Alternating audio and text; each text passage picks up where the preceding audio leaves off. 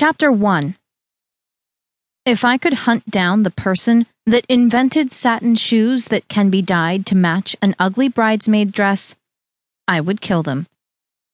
Okay, that's a little drastic. I would just rip off their arms and beat them with them until they lose consciousness. That wouldn't stop me from having to wear one of these horrific things.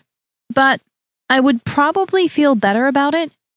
You look adequate. The voice of my best friend Carly's constant nightmares was currently trespassing on my present. And I hate the sound emitting from the abject evil standing behind me even more than Carly does right now. Thanks, I replied dryly. She looks great, Carly interrupted angrily, her thin features pinching into a hateful glare. Thankfully, that hateful glare was directed at her future mother in law, and not me. My name is Avery Shaw, and I'm a bridesmaid. Those words fill me with more fear than anything should, and I've almost been killed a few times this past year. I'm not really a professional bridesmaid. I'm a reporter for the local newspaper in Macomb County, Michigan. So, why am I in a wedding shop in downtown Mount Clemens? Because Carly has been planning the wedding from hell for the past year and a half, and the day is almost upon us. I'm not sure that this color really suits her. Harriet Prophet sighed, tugging at the fabric on my bodice irritably. It kind of washes her out. Harriet Prophet, in addition to being one of the most obnoxious people I've ever met, is the mother of Carly's soon to be husband, Kyle. I love Kyle. I cannot for the life of me figure out how a woman like Harriet gave birth to a great guy like Kyle. Carly can't either. She's become convinced that evil skips a generation, and when they have kids, she'll be giving birth to the one from the omen. The color is fine, Carly snapped. It's lavender. Everyone looks good in lavender. It's not like I picked red, like I initially wanted to. That would have really washed her out. I glanced back into the full length mirror in front of me and frowned. The simple shift dress, with the low cut bodice and spaghetti straps, was supposed to be something I could wear again. Carly had promised.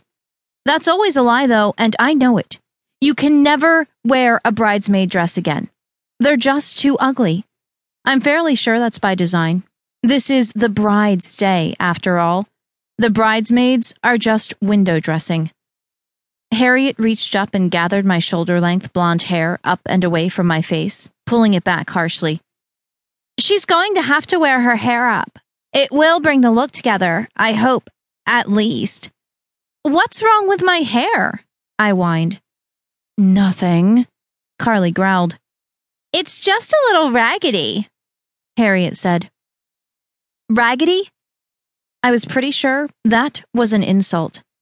I don't think you get regular conditioning treatments. Harriet pursed her thin little lips. That might help. The wedding is too close, though. It's too late to do anything about that now. I shifted my blue eyes to Carly and fought the urge to pinch her. It wouldn't accomplish anything, I reminded myself. It would just piss her off even if it made me feel better for a few seconds. Her hair is not raggedy, Carly challenged Harriet.